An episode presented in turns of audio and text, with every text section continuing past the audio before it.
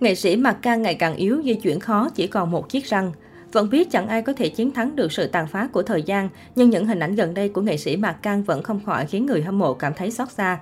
Dẫu nam nghệ sĩ yếu hơn trước rất nhiều, nhưng niềm đam mê nghệ thuật của nghệ sĩ Mạc Cang vẫn đầy mãnh liệt.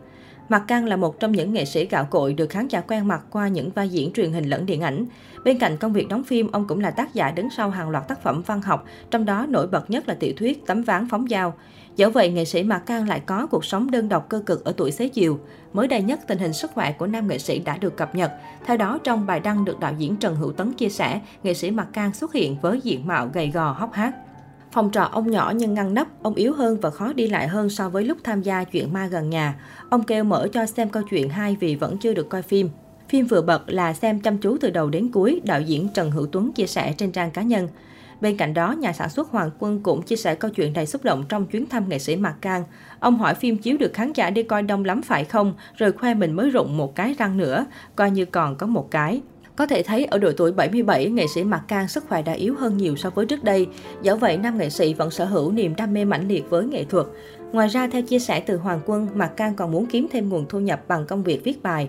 Ông hỏi làm sao để gửi bài viết cho các báo vì máy tính cũ bị mất, máy tính mới ông không biết cách gửi. Ông nói gửi bài cũng được tiền nhuận bút chứ bộ. Nhà sản xuất Hoàng Quân tiết lộ, được biết ngoài đam mê diễn xuất, nghệ sĩ Mạc Cang còn là người cực kỳ có tài viết lách. Mạc Cang sinh năm 1945, trên chiếc ghe hát là phương tiện kiếm sống của cả gia đình. Tuổi thơ của Mạc Cang là những ngày lên đên trên sông nước Mỹ Tho và các tỉnh miền Tây để đi hát xì cùng cha mẹ.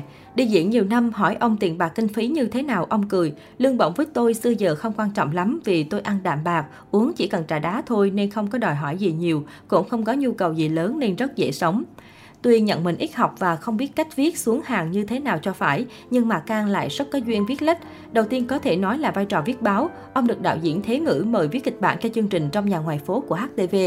Một trong những tác phẩm thành công nhất của ông đó là tiểu thuyết Tấm ván phóng dao. Lúc nhà văn Hồ Anh Thái gọi điện thông báo về việc in tác phẩm và đăng ký tham gia cuộc thi viết tiểu thuyết của Hội Nhà văn, Mạc Cang đang chạy xe trên đường. Nghe tin ông mừng đến mức tấp xe vào lề đường và khóc ngon lành. Và bất ngờ hơn nữa khi tác phẩm này sau đó lại nhận được giải A cuộc thi viết tiểu thuyết năm 2005 của Hội Nhà văn. Trong lần ra Hà Nội nhận giải, ông đã trích 20 triệu đồng trong 50 triệu tiền thưởng của mình để tặng cho các bạn sinh viên nghèo mua bút mực.